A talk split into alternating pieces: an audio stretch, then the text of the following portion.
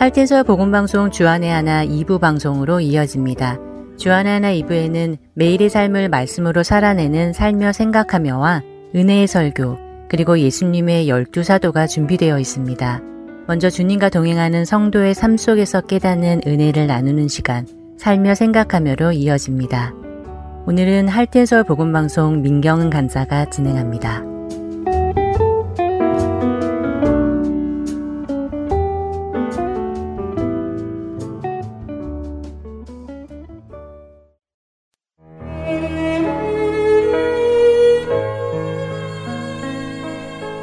예전에 한국에서 함께 일했던 한 언니가 생각납니다. 언젠가부터 그 언니는 월급날을 기다리기 시작했지요. 그리고 월급을 받으면 월급에서 일정한 금액을 따로 떼어 모으기 시작했습니다. 언니의 얼굴에는 늘 알 수 없는 흐뭇함이 묻어나왔지요. 그렇게 6개월 정도가 지났을 때 언니는 새 가방을 들고 출근했습니다. 언니의 눈에는 기쁨과 뿌듯함이 넘쳐 흐르고 있었는데요. 그때 저는 비로소 언니가 왜 월급날을 기다려왔고 월급에서 일정한 금액을 미소 지으며 따로 떼어 모으고 있었는지 알게 되었습니다. 그 언니는 새 가방을 마치 아기처럼 쓰다듬으며 야, 나 이 가방 사려고 지난 몇 달 동안 안 먹고 안 사고 월급 모았잖아 하고 말했습니다. 사실 그 당시에 저는 몇 달씩 돈을 아껴가며 모은 돈으로 그 가방을 왜 샀는지 이해할 수 없었습니다. 저는 가방에 관심이 없었기 때문이지요. 관심이 없으니 그 가방이 얼마나 비싼 가방인지 또 얼마나 좋은 가방인지도 몰랐습니다. 그 가방의 가치를 모르는 사람이었기에 그 가방을 사려고 그렇게까지 노력해야 하는지도 이해하지 못했지요. 그러나 그 가방의 가치를 아는 사람은 그렇게 비싼 돈을 지불하고도 그 물건을 사겠지요. 우리 각자에게는 자신이 가치 있다고 생각하는 것들이 있을 것입니다. 누군가에게는 몇 달 월급을 모을 만큼 중요한 가방이나 옷일 수도 있고, 누군가에게는 우리 가족이 타야 하기 때문에 좋은 차여야 할 수도 있습니다. 그것이 무엇이든 그 가치를 알면 우리는 그만큼의 시간과 돈과 노력을 투자합니다. 그 가치를 알기에 그 소중함을 알기에 나의 것을 희생하면서도 그것을 얻으려고 하지요. 그렇다면 우리는 복음의 가치를 얼만큼 알고 있을까요? 하나님께서 주신 은혜의 가치, 예수님의 희생의 가치, 영원한 생명의 가치. 그 가치를 안다면 우리는 우리에게 그 값진 것을 주신 하나님을 바라보며 살아갈 것입니다. 그리고 그것을 얻기 위해 사도 바울처럼 표대를 향해 달려갈 것입니다. 반대로 나의 삶 속에서 불평이 나오고 불만이 나오는 것은 내게 주어진 그 은혜의 가치를 모르기 때문일 것입니다. 그런데 이런 생각이 문득 들었습니다. 과연 나는 예수님께서 자기 생명을 주실 만한 가치가 있었는가? 예수님은 우리에게 생명을 주시기 위해 그분의 생명을 내어주셨습니다. 창조주이신 그분께서 자신을 버리고 이 땅에 오셔서 십자가에 달려 죽으셨지요. 아무런 죄가 없으신 분이 죄가 되셔서 하나님의 모든 진노를 받으셨습니다. 정말 우리의 생명이 예수님께서 그렇게 하실 만큼 가치가 있을까요? 저 자신을 돌아보면 참 부끄럽고 자신 없습니다. 오늘을 살아가고 있는 저의 삶이 예수님의 생명과 맞바꿀 정도로 가치 있게 살아가고 있는지 돌아보게 됩니다. 예수님께서 우리를 위해 죽으셨다면 분명 그분께서는 그만한 가치가 있어서 그러셨을 것입니다. 저는 그것을 깨닫기 원합니다. 그래서 저 자신을 바라보지 않고 주님을 바라보며 살아가기를 다시 다짐해 봅니다. 너희 몸은 너희가 하나님께로부터 받은 바 너희 가운데 계신 성령의 전인 줄을 알지 못하느냐. 너희는 너희 자신의 것이 아니라 값으로 산 것이 되었으니 그런즉 너희 몸으로 하나님께 영광을 돌리라. 고린도전서 6장 19절과 20절의 말씀입니다.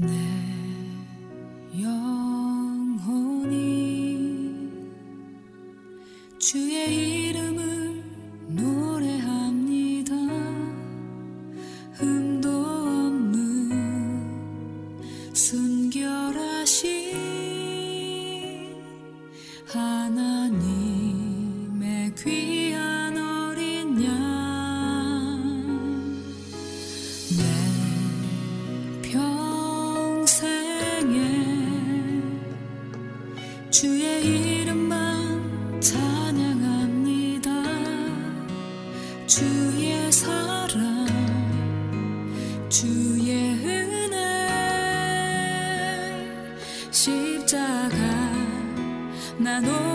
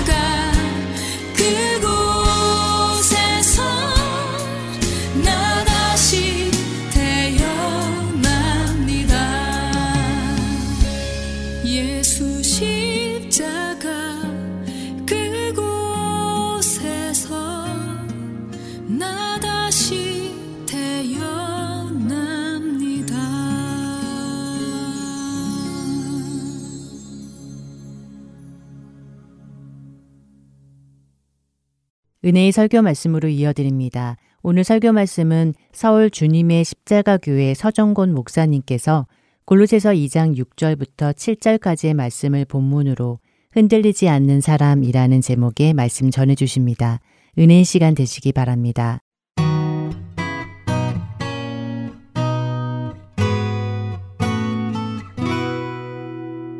그러므로 너희가 그리스도 예수를 주로 받았으니 그 안에서 행하되 그 안에 뿌리를 박으며 세움을 받아 교훈을 받은 대로 믿음에 굳게 서서 감사함을 넘치게 하라. 아멘.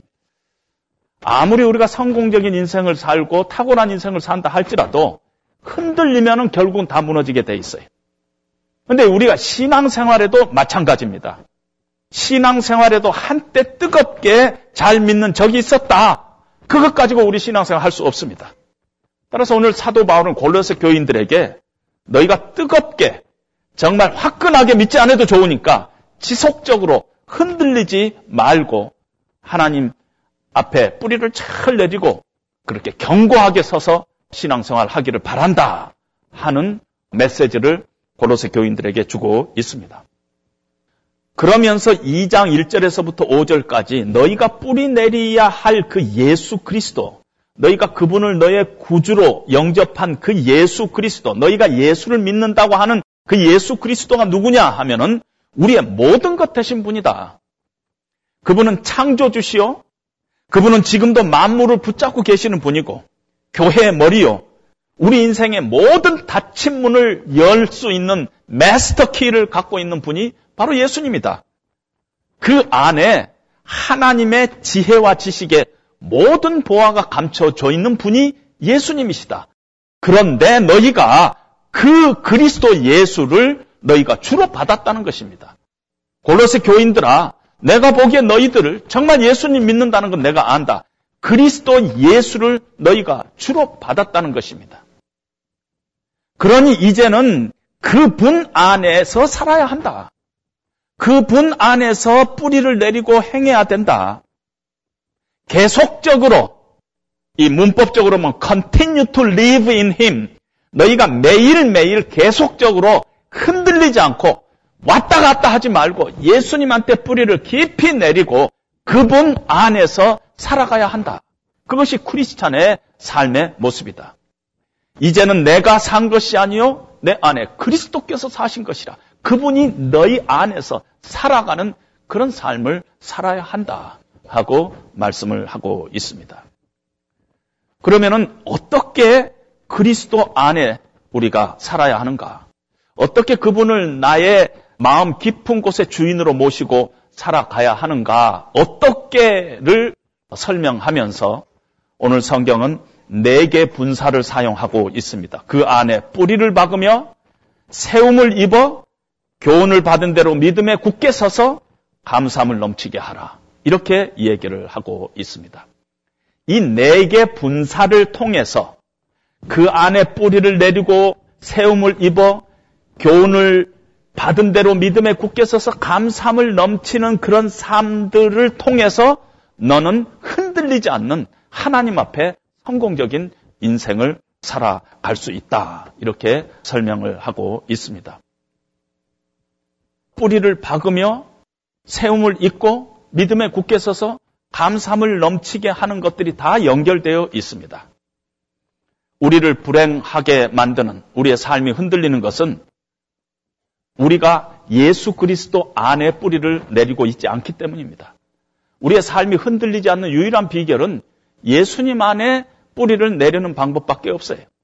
어딘가에 우리는 단단한 뿌리를 박아야지 우리의 삶들이 흔들리지 않아요. 세상에서도요. 아무리 큰 배라도 닻을 내려 고정시키지 않으면 큰 배가 흔들거립니다. 아무리 큰 나무라도 뿌리가 잘 내리지 않으면 바람에 넘어집니다.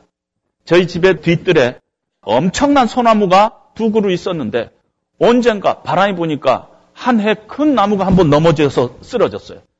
그 다음 해에 또 큰 나무가 쓰러졌는데 제가 이렇게 가서 보니까 뿌리가 이 정도밖에 안 돼요. 여러분 그 큰 나무가 뿌리가 이 정도밖에 안 내렸어요.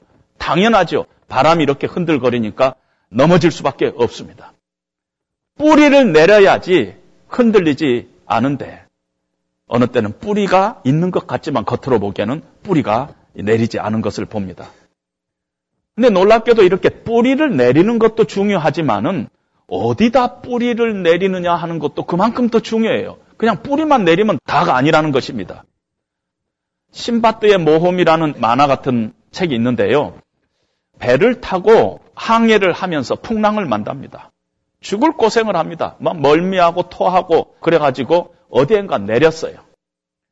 그리고 잠에 떨어졌습니다.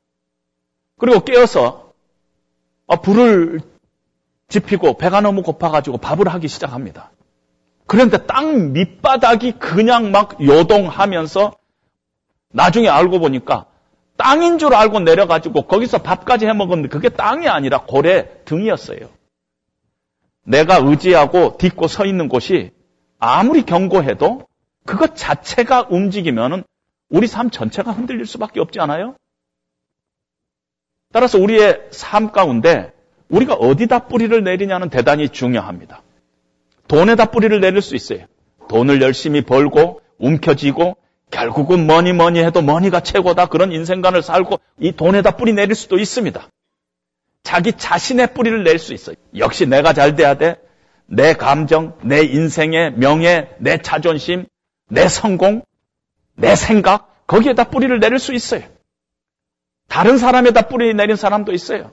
다른 사람이 나를 어떻게 볼까? 내 자식, 내 남편, 내 아내, 우리 엄마, 무엇이든지 우리 엄마가 그러라 그랬어요. 이런 사람들이 있잖아요. 그런데 그게 무너지면은요, 어느 날 갑자기 흔들거리기 시작합니다.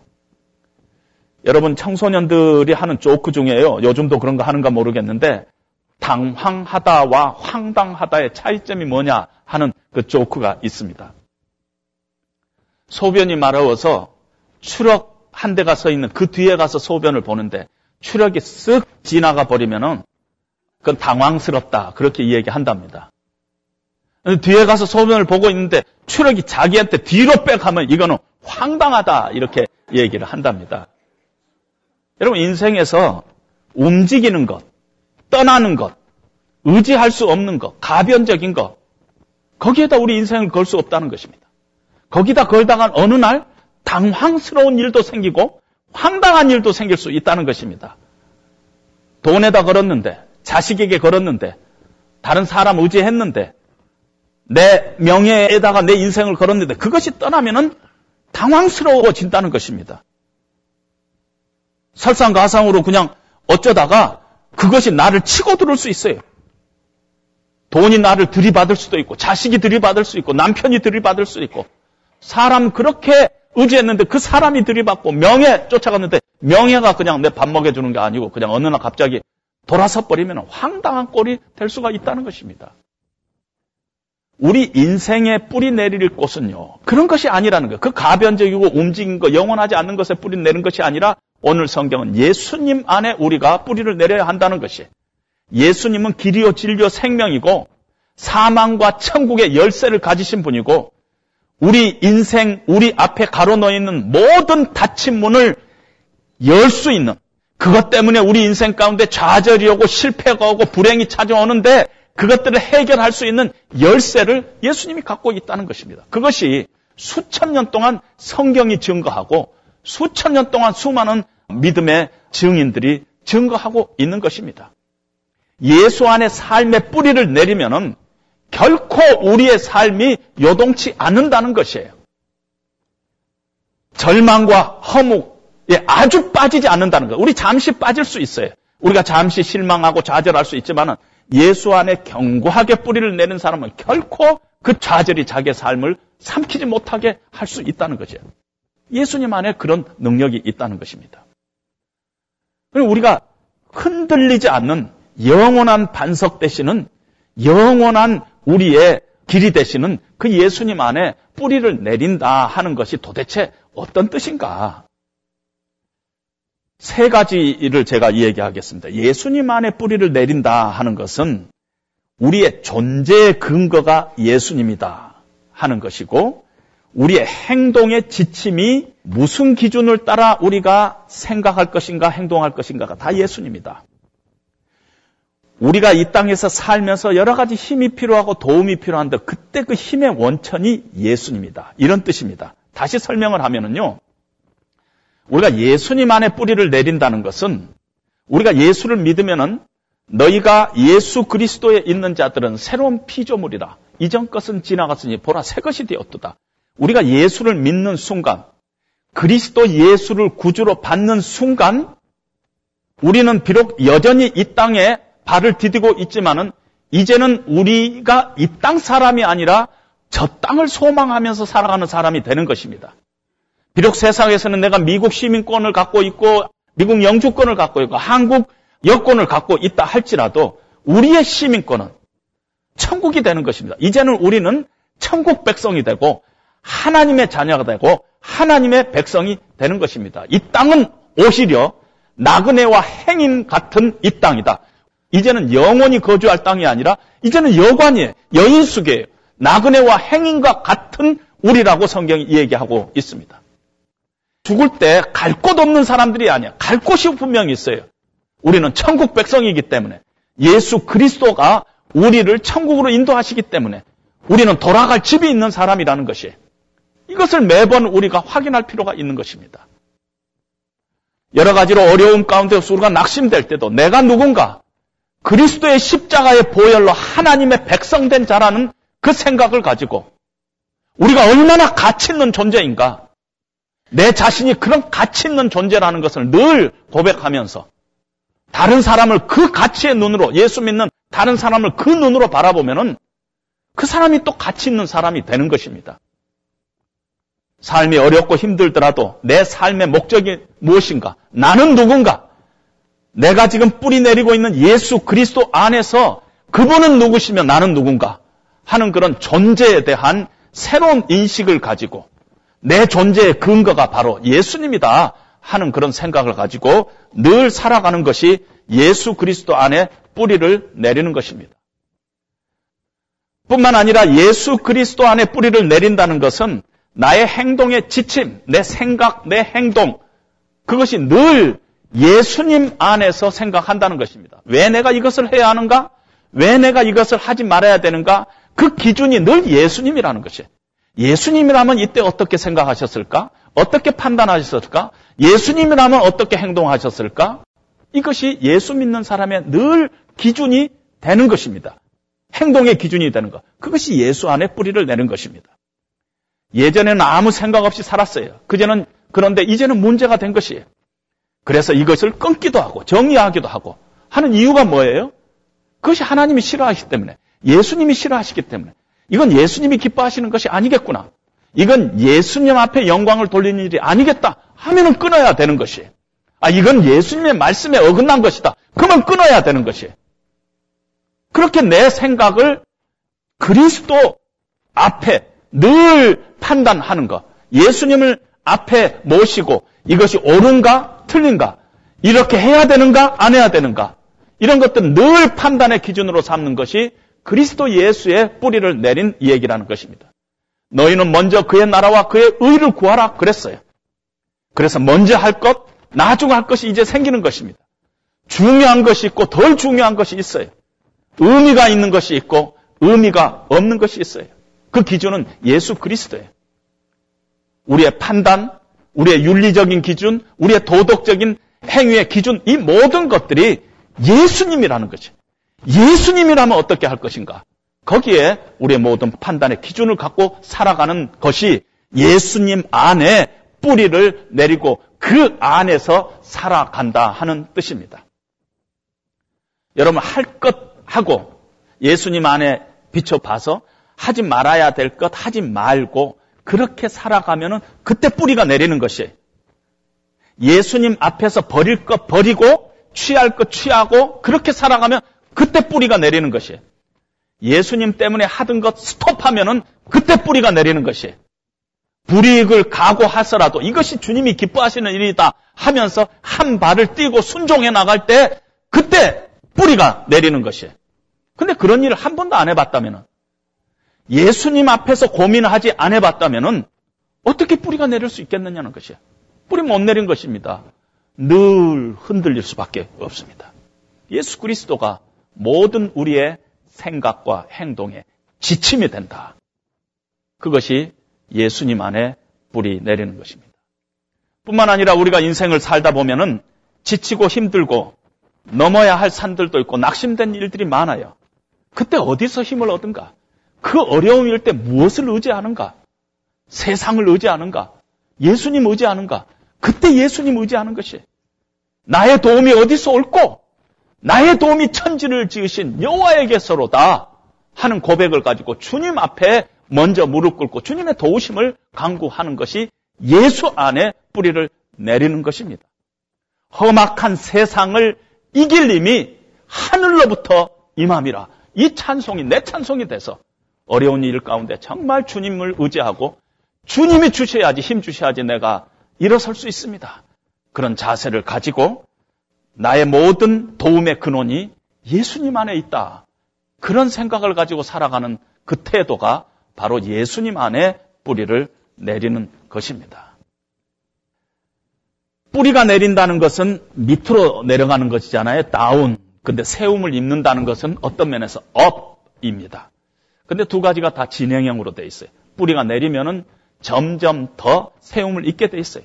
밑으로 밑으로 점점 더 깊이 박히면 박힐수록 나무는 더 굳게 위로 솟습니다. 아래로 더 뿌리를 깊이 박으면 박을수록 우리의 삶이 점점 더 위로 굳게 세워진다는 것입니다. 예수 안에 뿌리를 박고 내 인생의 존재가 예수님 때문에 생긴다. 그분 안에 내 존재의 의미가 있다. 이제는 나의 모든 행동과 생각과 판단이 예수님 앞이다. 나의 모든 힘의 근원도 예수님 안에 있다. 그렇게 생각하면 어떻게 흔들릴 수 있겠느냐는 것이 뿌리를 박은 만큼 그의 삶은 세워지고 있다는 것이 그것이 성경의 증거예요. 그리고 하나님의 약속입니다. 그 의심하면은 그 아직도 안 해봐놔서 그래요. 그런데 오늘 세 번째 보면은 교훈을 받은 대로 믿음에 굳게 서서 하나님의 말씀 이미 계시된 객관적인 하나님의 말씀을 받았어요. 그 말씀으로 인해서 내가 예수님을 구주로 영접하고 그 말씀 안에서 내가 어떤 존재인가 새로운 나의 존재 의미가 생겼고 말씀 안에서 내가 하나님의 백성으로 어떻게 살아가야 할 것이 늘 이렇게 계시됐는데 그 말씀 안에서 깨달은 것을 내 삶 가운데 늘 컨펌해 나가는 것이 교훈을 받은 대로 믿음에 굳게 서는 것입니다. 성경에 보면 하나님은 어떤 분이신가? 그분은 참 좋으신 분이다. 신실하신 분이다. 우리가 찬송하지만은 내 삶으로 그걸 확인해야 된다는 것입니다. 하나님은 내 일생을 다 아시고 내 인생의 최선을 인도하시는 분이다. 세밀하신 분이다. 그걸 확인돼야 된다는 것이 하나님 공평하신 분이다. 하나님은 한 번도 나를 실망시킨 적 없다. 그랬는데 그 찬송은 부르지만은 내 마음 속에 하나님은 나를 실망시키고 있어요. 그러면 내 삶 가운데 실제 하나님은 공평하신 분이라는 것을 내가 테스트 해 봐야 되는 것입니다. 어느 것 하나 그의 손길 안 미친 것 전혀 없다. 아, 근데 안 미친 것 같아요. 그러나 하나님께서 우리에게 주시는 믿음의 눈으로 하나님께서 계시하신 세계 속으로 들어가서 한 걸음 한 걸음 하나님의 말씀 따라 믿음으로 걸어가 보면은 이 성경에서 계시하는 모든 말씀이 진리고 사실이고 그것이 확증되는 것들을 우리가 체험하게 될 것이라는 것입니다. 그렇게 되면은 우리 안에 감격이 생기고 은혜가 생기고 가슴이 뜨거워지고 그래서 하나님 말씀을 더 사모하고 이 하나님 말씀은 살아있구나 맞구나 이런 내 안에 그런 테스트가 있어야 된다는 것입니다. 시카고에 무디라는 유명한 분이 있지 않았어요? 그분이 성경책에 어떤 분이 참 궁금했어요. 무디 선생님이 성경책을 보고 싶었어요.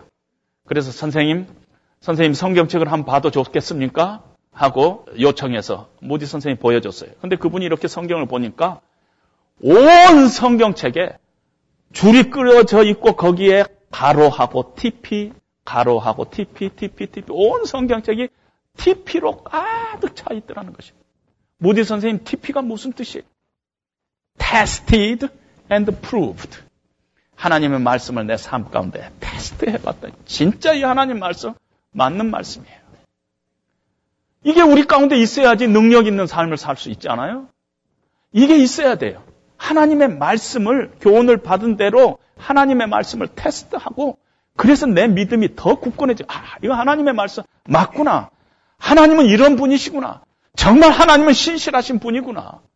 이런 것들이 내 안에 감동으로 와야지. 그 다음에 하나님을 더 신뢰하고 의지하고 믿고 하나님 안에 모든 나의 문제 해결에 키가 있다는 그런 고백이 나오지. 말씀을 테스트해 보지 않고, 말씀이 내 삶 가운데 적용해 보지 않고, 어떻게 그걸 알 수 있냐는 것입니다. 그렇게 하나님의 말씀을 믿음으로 자꾸 삶 가운데 컨펌해 나감을 통해서 우리는 흔들리지 않는 그런 크리스찬이 될 수 있다는 것입니다. 그러면은 감사함을 찾아온다는 것입니다. 감사함이 찾아온다는 것입니다. 뿌리를 받고 세움을 입어 믿음에 굳게 서서 이 세 가지는 놀랍게도 수동형으로 되어 있습니다. Be rooted, be built up, be strengthened in faith. 수동형이에요. 성령 하나님께서 우리 가운데 역사하셔야 된다는 것이 우리가 뿌리를 내리자, 세움을 입자, 그래갖고 되는 것이 아니라는 것이 하나님 앞에서 우리의 고집 내려놓고 토탈리 예수 그리스도 앞에서 내 존재를 내려놓고 내 얄팍한 이성 내려놓고 내 자존심 내려놓고 내 껍질을 주님 앞에서 깨야지 그때 그 껍질을 통 깨진 껍질을 통해서 이 씨앗이 나오고 그 씨앗을 성령께서 다루고 그래서 그 가운데 우리로 하여금 놀랍게도 뿌리를 받고 세움을 입고 믿음에 굳게 서는 역사들이 일어난다는 것입니다. 성령 안에서 하나님께서 뿌리를 더 깊게 내리게 하시고 내 삶을 견고하게 세우게 하시고 하나님을 더 깊이 체험하게 하는 역사들을 우리가 하나님 앞에 나갈 때 우리가 가난한 마음, 우리가 연약한 마음 가지고 주님의 도우심을 강구하고 나갈 때 하나님 말씀 의지해서 순종의 결단을 뛸때 하나님께서 우리 가운데서 그렇게 액티브하게 하나님께서 역사하신다는 것입니다. 그리고 우리에게 감사함을 넘치게 하라 하고 얘기를 합니다. 그렇게 믿음으로 살아가면은 우리 가운데 감사함이 생길 수밖에 없다는 것이에요. 왜냐하면은 이 감사함이 어떤 감사함이냐면 뭐가 잘 돼가지고 감사한 게 아니라 정말 그리스도 예수 안에서 하나님께서 내 인생 가운데 역사하신 것들을 이렇게 바라보면서 성경 말씀을 내가 내 인생 가운데 테스트해보고 컨펌해 봤더니 정말 하나님의 살아있는 말씀이구나. 이렇게 나에게 깨달음이 올 때 하나님의 은혜가 내 안에서 감동돼가지고 내 안에서 나도 모르는 사이에 감사가 튀어나오는 것이에요. 근데 그 감사를 그냥 감사가 우리 안에 원칙적으로 있지만 이미 우리 안에 감사가 있지만 그 감사를 넘치게 하라 하는 것은 능동 명령형으로 되고 있어요. 너희가 그것을 넘치게 하는 것이 너희 가운데 필요하다는 것이에요. 이상하게 감사가 우리 신앙생활을 흔들리게 만들기도 하고 견고하게 만들기도 한다는 것입니다. 만약에 우리가 감사한 삶을 살지 못하고 늘 내 마음 속에 내 생각 속에 부정적인 생각, 원망, 불만, 비판 이런 것들로 차고 있으면은 이상하게 믿음의 뿌리를 내리지 못하고 내 안에서 감사가 사라져 버린다는 것이에요. 이 감사는 대단히 중요하다는 것입니다. 그런 삶들을 너희가 살아가라 하고 얘기를 하고 있습니다. 근데 우리가 그렇게 살지 못하는 데는 두 가지 이유가 있어요. 만약에 우리 가운데 그렇게 살지 못하면은 첫 번째로는요. 그리스도 예수를 주로 받지 않을 수도 있어요. 이건 아주 치명적인 얘기입니다. 여러분, 그리스도 예수를 주로 받는다는 것은 우리 신앙생활 적당히 교회 왔다 갔다 하는 것이 아니에요. 어떤 종교적인 어떤 체험을 한 경험을 가졌다 그런 것이 아닙니다. 내 삶을 토탈리 서렌더 하는 것입니다. 예수님이 나의 구원자다 하는 그 고백만이 아니라 그분이 진짜로 내 삶을 그분 앞에 다 토탈리 나의 모든 뜻과 내 인생 모든 것을 주님 중심적으로 내려놓고 이제는 내가 산 것이 아니요 내 안에 그리스도께서 사신 것이라 이런 토탈리 주님 앞에 내 자신을 내려놓는 행위가 있었다는 것입니다. 그러니까 교회를 오래 다니면서도 그리스도 예수를 주로 안 받을 수도 얼마든지 있다는 것이에요. 그러니까 새 생명의 흔적이 나타나지 않고 새 생명의 어떤 열매가 나타나지 않은 이유가 거기에 있습니다. 그래서 우리는 늘 정말 내가 그리스도 예수를 주로 받은 구원받은 하나님의 백성인가 너희 자신을 확증하라고 성경에 이야기하고 있어요. 확인해 봐야 됩니다. 열매로 확인해 보고 내 안에 심령 깊은 곳에서 그런 고백이 있는가? 내 삶 가운데 토탈리 주님 중심적으로 살아가고 있는가? 그런 어떤 테스트가 우리 가운데 늘 있어야 된다는 것입니다. 또 하나는 아까도 이야기했지만 감사가 없으면은 자꾸 자꾸 말라가게 돼 있습니다. 우리 교회 뒤에도 이렇게 소나무를 심었는데 똑같은 소나무를 이렇게 심었는데 한 곳에는 지금 세 번째 심고 있는 것도 있어요. 거기만 심으면은 꼭 죽어요. 아마 그 밑에 뭐가 잘못된 게 있겠죠. 마치 우리의 삶 가운데 감사가 자꾸 사라지면은요, 결국은 우리의 그 신앙이 믿음으로 살아가지 못하고 주님 앞에 뿌리를 못 내리고 그래서 우리의 삶들이 자꾸 말라가는 그런 이유들이 감사함이 우리 가운데 사라지면 그렇다는 것입니다. 따라서 금년 한 해 동안 우리는 예수 그리스도 안에 뿌리를 내리고 정말 주님이 주시는 은혜 가운데 늘 작은 일에서부터 감사하는 그런 삶을 살아가야 할 줄로 압니다. 바울이 골로새서에 이야기했듯이 하나님께서는 지금 우리에게 이야기하고 있어요. 너희가 예수 그리스도를 만나기를 원하느냐? 그분 안에 모든 하나님의 비밀이 있다. 지식과 지혜의 모든 보화가 하나님의 부여함과 충만함이 예수 그리스도 안에 있다. 너희가 그 예수 그리스도를 주로 너희가 받았으니 이제는 그 예수님 안에서 행하되 그 안에 뿌리를 박으며 세움을 입어 교훈을 받은 대로 믿음에 굳게 서서 감삼을 넘치게 하라 하는 것이 하나님께서 오늘 우리에게 주시는 말씀인 것입니다. 사도 바울이 마지막 감옥에 있을 때 디모데 후서를 쓰면서 이렇게 얘기합니다. 이제 말세가 가까웠다. 지금 우리가 살고 있는 이 시대가 말세예요. 이 말세에 어떤 일이 일어나는가? 사람들이 흔들릴 거라는 것이. 어떤 흔들림인가? 자기를 사랑하고 돈을 사랑하고 쾌락을 사랑하기를 하나님을 사랑하는 것보다 더 한쪽으로 갈 거라는 것이.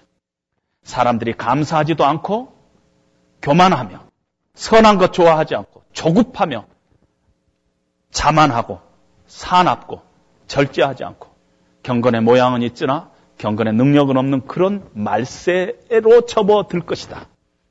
그러나 디모데야, 너는 배우고 확신한 일에 거하라. 그것이 마지막 사도 바울이 감옥에서 죽기 전에 자기의 영적인 아들과 같던 디모데에게 주신 말씀이에요. 디모데야, 그러나 이런 말세가 와가지고 사람들이 다 흔들리고 그럴 때 너는 배우고 확신한 일에 뿌리를 내리고 세움을 입어 교훈을 받은 대로 믿음에 굳게 서서 늘 감사함이 넘치게 하라. 그것만이 살 길이다. 그것만이 하나님이 기뻐하시는 우리 인생의 우리 크리스찬의 열매다. 그렇게 얘기를 하고 있습니다. 그러려면 배움이 있어야 돼. 배워야 되는 것이 안 배우고 어디 있느냐는 것이. 제가 아는 목사님이 안티 기독교 사이트에 들어가서 그 안티 기독교 사이트 하시는 분하고 한 시간을 채팅을 했대요. 이렇게 물어보면 이렇게 답변하고 이렇게 물어보면 답변하고 마지막에 한 시간을 채팅을 하고 나서 이렇게 어, 물었다고 합니다. 안티 기독교 사람에게 마지막으로 기독교인에게 하고 싶은 말 있으면 한마디 해 보십시오. 그랬더니 그분이 답변이 뭐라고 하는 제발 기독교인들 성경 좀 공부하라고 그러세요. 기독교를 지금 무시하는 사람들이 크리스찬을 바라볼 때 너무 성경에 무식하다는 것이에요. 너무 무식, 무식하다는 거죠. 성경 좀 공부하라고 그러세요. 제발 기독교인들 보고. 안 믿는 사람들이 그런 거예요. 여러분, 근데 그 말이 틀린 말 같아요? 저는 맞다고 봐요. 우리가 참 예수 믿는다고 하면서 참 성경 잘 안 보죠. 잘 보세요? 잘 안 보죠. 배우고 그래서 확신한 일에 거하라. 그것이 마지막 때를 살아가는 우리에게 하나님께서 주시는 말씀이에요. 말씀 안에 너희가 그리스도 예수를 주로 받게 하는 능력이 있다는 것이에요. 하나님의 말씀 안에는 예수 그리스도를 믿음으로 말미암는 구원에 이르는 지혜가 있다. 디모데야. 그렇게 이야기하고 있잖아요. 하나님의 말씀을 들을 때, 하나님의 말씀을 공부할 때, 하나님의 말씀을 묵상할 때, 하나님의 말씀을 이렇게 실행해 볼 때, 그 안에 하나님께서 생명으로 역사하셔서 우리로 하여금 구원에 이르게 하는 그런 놀라운 능력이 하나님의 말씀에 있다는 것입니다. 예수 그리스도를 구주로 고백하는 그 놀라운 신비스러운 일이 하나님의 말씀을 통해서 우리 가운데 온다는 것입니다. 뿐만 아니라 하나님의 말씀 안에는 하나님의 사람으로 온전케 하는 능력이 있다 그랬어요. 너희가 흔들리지 않은 크리스찬 살기를 원하느냐? 하나님 앞에 인정받는 자로 살기를 원하느냐?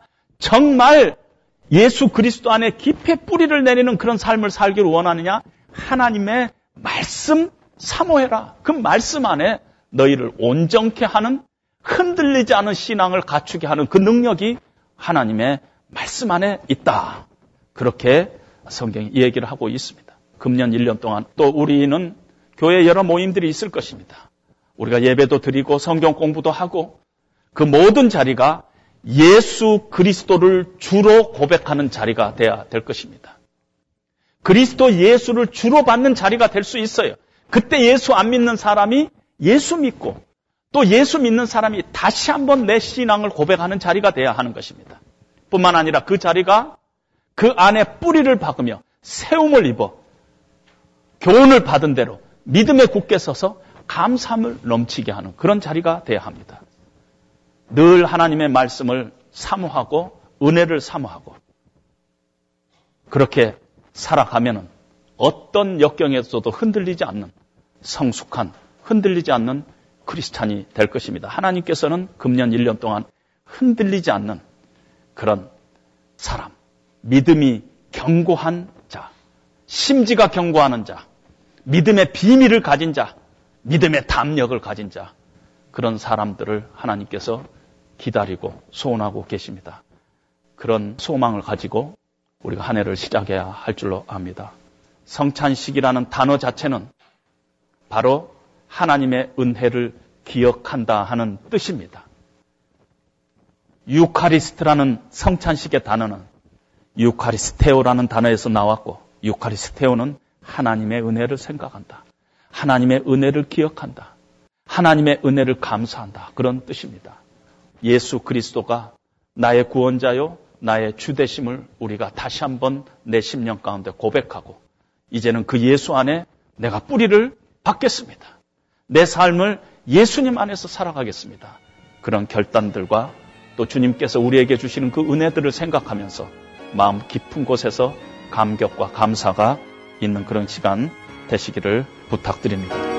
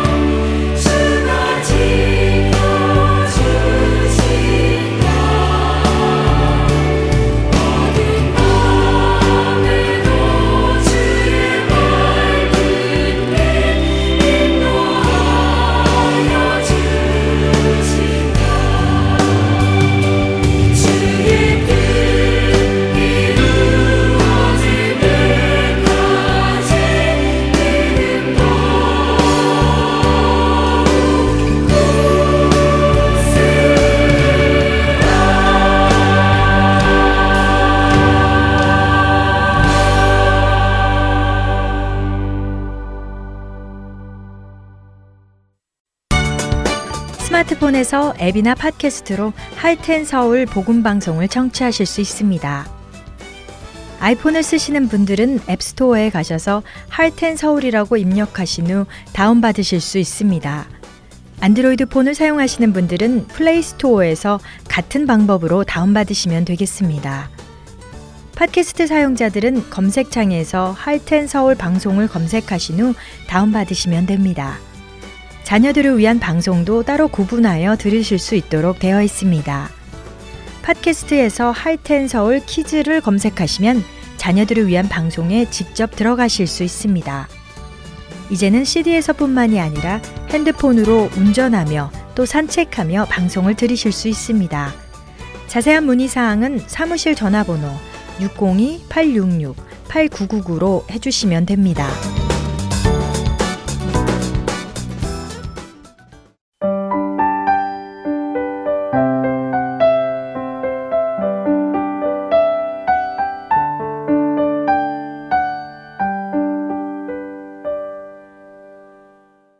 계속해서 예수님의 열두 사도 보내드립니다.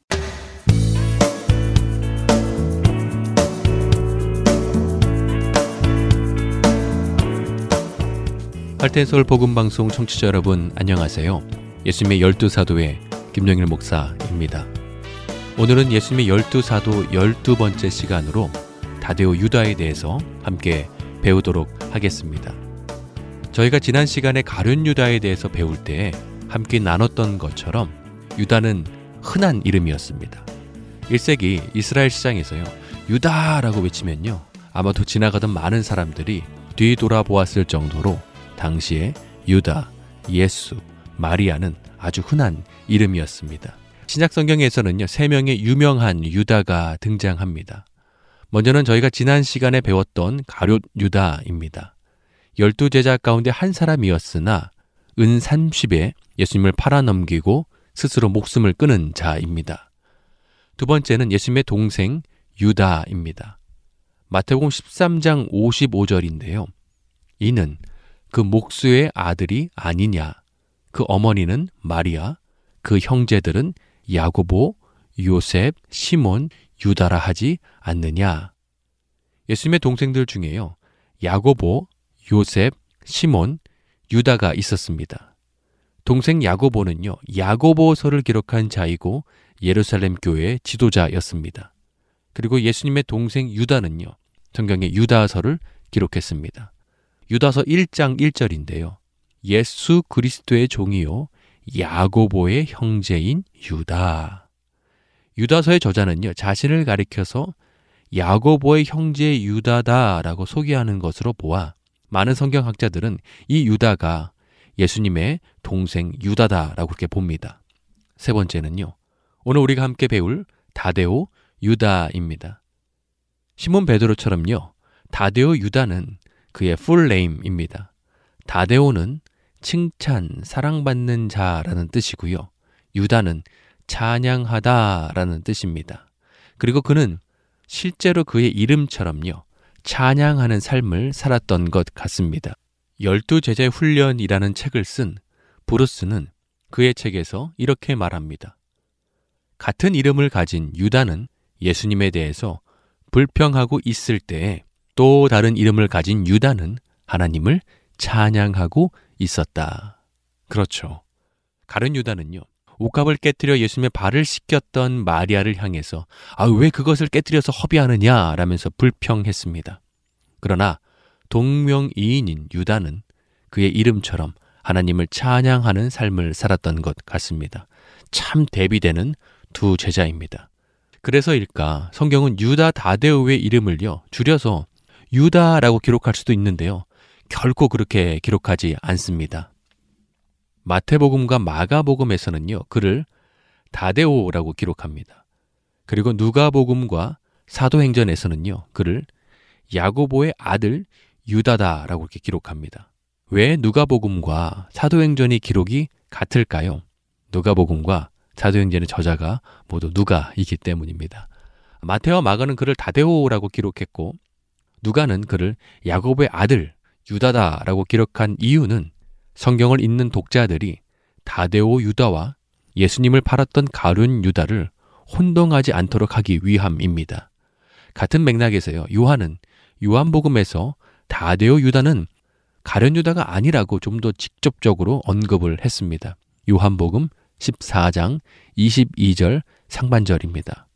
가룟인 아닌 유다가 이르되 그래서 성경에서는 그를 다데오 혹은 야고보의 아들 유다라고 기록을 했습니다. 4세기 말에서 5세기 초에 활동했던 유명한 신학자 제롬은요.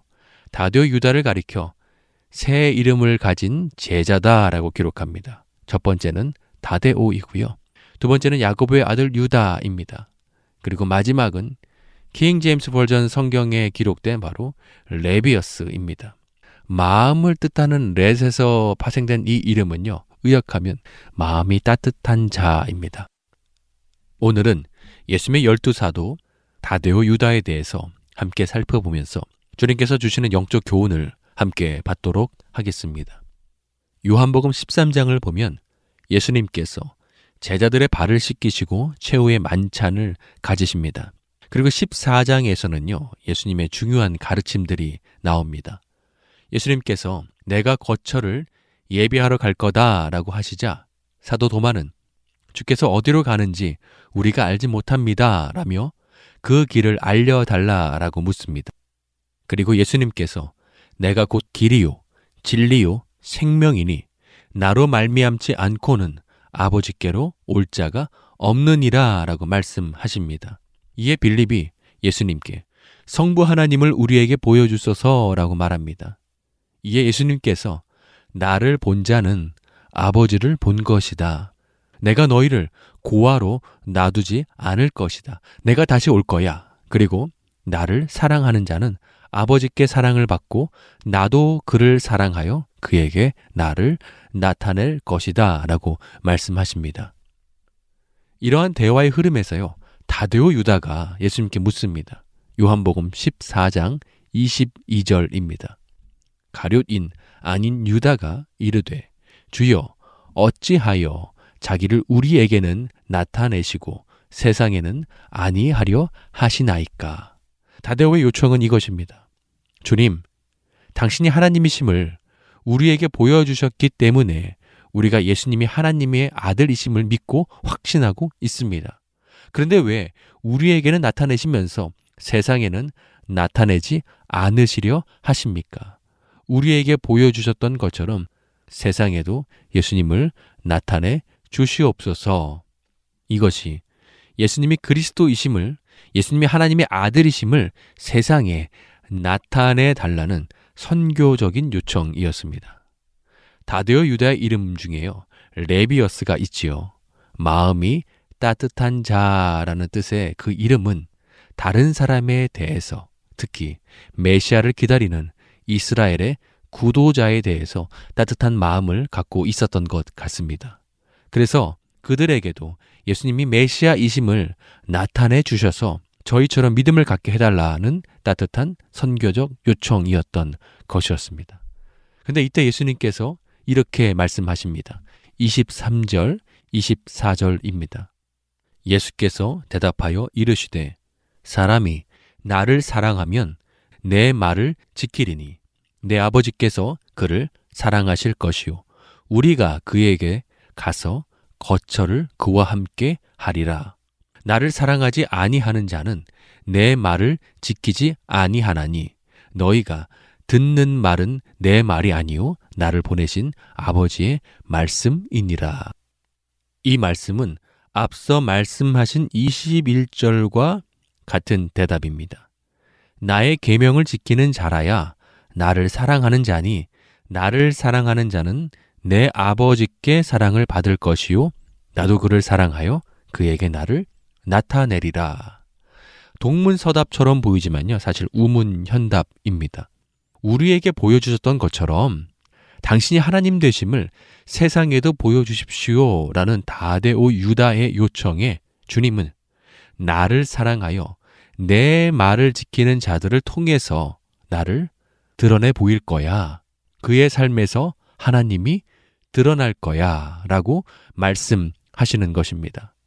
오늘 다데오 유다를 통해서 주님께서 우리에게 주시는 영적 교훈은 예수님을 사랑하고 그분의 말씀을 지키는 자의 삶을 통해서 이 세상에서 하나님을 보여줄 수 있다라는 것입니다. 잭 그레이엄이요. 그대의 영혼의 심장을 뛰게 하라라는 책에 나오는 내용입니다. 친구 하나가 수년 전에 이스라엘로 성지 순례를 떠났습니다. 말로만 듣고 글로만 읽던 이스라엘의 땅을 발로 밟아본다는 것이 너무나 감격스러웠습니다. 예수께서 걸으셨던 길, 예수께서 오르셨던 산, 예수께서 건넜던 호수 위를 지나면서 성경의 말씀들이 생생하게 느껴졌습니다. 그가 성지에 머물러 있는 동안 그를 안내하는 가이드는 아랍 사람이었습니다. 참 친절한 사람이었습니다. 이 친구가 가이드와 대화를 나누면서 발견한 것은요. 이 가이드가 오랜 시간 동안 성지 순례의 가이드를 하고 있었지만 신앙을 가지고 있지 않다라는 것을 알게 되었습니다. 그냥 직업적으로 안내를 하고 있었지 신앙과는 무관한 사람이었습니다. 그래서 이 가이드에게 복음을 전할 기회를 달라고 기도하고 있었습니다. 어느 날 조용히 그와 대화를 나눌 기회가 생겼고 그 가이드에게 예수님의 복음을 전했습니다. 예수님께서 2000년 전에 거니셨던 길들을 찾아다니던 성지순례. 그런데 사실 더 중요한 것은 예수 그리스도가 우리의 인생길에 진정한 길이요, 진리요, 생명이라고 전한 것입니다. 이 아랍인 가이드는요, 귀를 기울였고 호기심을 보이더니 끝내 감명을 받고 상기된 얼굴로 예수님을 영접했습니다. 그리고 그가 이렇게 말했습니다. 그동안 수많은 순례자들이 전 세계에서 찾아왔습니다. 그들은 대부분 그리스도인이었습니다. 근데 신기하게도 이런 복음을 저에게 전해준 사람은 단 한 사람도 없었습니다. 손님이 처음입니다. 이것은 사막의 죄입니다. 그러자 이 친구가요, 어, 사막의 죄라고요? 라고 되물었습니다. 그러자 이 가이드가 이렇게 말했습니다. 예, 이것은 사막에 살고 있는 사람들만 아는 단어입니다. 사막에는요, 물이 없으면 죽습니다. 물이 곧 생명입니다. 그래서 누구든지 사막을 여행하다가 물을 발견하면 주변에 있는 사람들에게 물이 있는 곳을 알려주어야 합니다. 그렇게 하지 않으면 그것이 바로 죄가 됩니다. 우리는 그런 죄를 사막의 죄라고 말합니다. 아리조나에도요, 4월, 5월부터요, 무더운 여름이 시작됩니다. 황량한 사막에요. 선인장만 덩그러니 있는 trail 코스 입구에는요. 물 없이는 출입하지 마시오라는 경고 사인이 붙어 있습니다. 종종 trail 코스를 걷다 보면 물이 없어서 탈진해 있는 사람들을 종종 보곤 합니다. 이럴 때는 여유분의 물을 건네줍니다. 소망이신 예수님을 알고 믿고 경험하고 있음에도 불구하고 죽어가는 영혼들에게 낙심한 영혼들에게 그분을 전하지 않는 것은 마치 사막에서 물을 찾는 갈급한 사람들에게 물이 있는 곳을 가르쳐 주지 않는 사막의 죄와 같습니다. 하나님은 사도 베드로를 통해서 우리의 존재의 이유를 이렇게 말씀하십니다. 베드로전서 2장 9절 세 번역입니다. 여러분은 택하심을 받은 족속이요 왕과 같은 제사장들이요 거룩한 민족이요 하나님의 소유가 된 백성입니다. 그래서 여러분을 어둠에서 불러내어 자기의 놀라운 빛 가운데로 인도하신 분의 업적을 여러분이 선포하는 것입니다. 왜 하나님께서 우리를 택하셨고 왕 같은 제사장으로 거룩한 민족으로 하나님의 백성으로 부르셨습니까? 하나님의 아름다운 역사를 선포하기 위해서입니다. 필립 얀시가 쓴 고통받을 때 하나님은 어디에 계시는가? 라는 책이 있습니다. 어떤 사람이 필립 얀시에게 이 책을 한마디로 요약하면 무엇입니까? 라고 물었습니다. 그러자 그는 이렇게 말했습니다. 사람이 고통받을 때 교회는 어디에 있는가? 입니다. 어떻게 세상에 하나님을 보여줄 수 있습니까? 우리는 다데오 유다처럼요, 하나님께 짜잔 하고 한번 나타나 주시면 당신의 살아계심을 한번 딱 세상에 보여주십시오. 라고 우리가 그렇게 요청할지 모릅니다. 그러나 주님은 우리에게 말씀하십니다. 나의 몸인 교회가 세상에서 사랑으로 섬김으로 나를 보여주는 것이다. 우리를 통해서 가정에서 학교에서 회사에서 하나님을 나타내고 보여줄 수 있는 저와 우리 모두가 되기를 소망합니다. 말씀의 결론을 맺겠습니다. 초기 문헌에 따르면 다데오 유다는 페르시아에서 복음을 전하다가 도끼로 순교했다라고 전해집니다. 그래서 그의 그림에는요, 도끼가 함께 그려져 있습니다. 아마 그는 분명 예수님의 가르침대로 베르시아까지 가서 그곳에서 자신을 통해 하나님을 보여주는 삶을 산 아름다운 제자이지 않았을까라고 생각해 봅니다. 사도 다데오 유다처럼 우리의 삶에서 예수 그리스도의 향기를 드러내며 하나님을 보여주는 작은 예수로 살아갈 수 있는 저와 우리 모두가 되기를 소망합니다. 예수님의 열두 사도 오늘 시간을 마치겠습니다. 다음 주에 뵙겠습니다.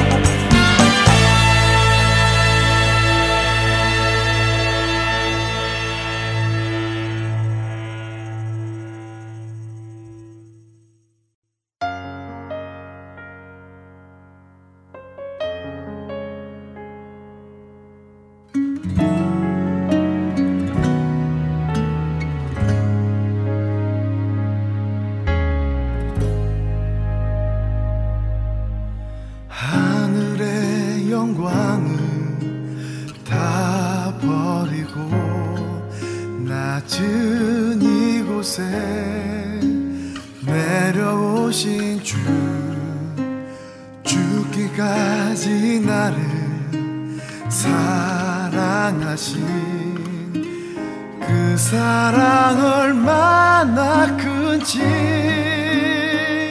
우리가 높아지면 그가 낮추시리. 우리가 낮아지면 그가 높이시리. 하나님이 원하시는 세상으로 나 자신을 낮추는 성김으로.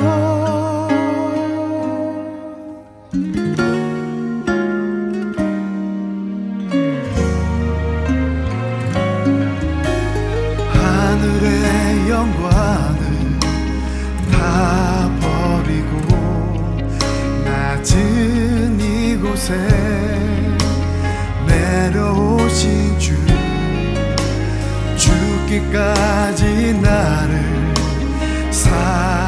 사랑하신 그 사랑 얼마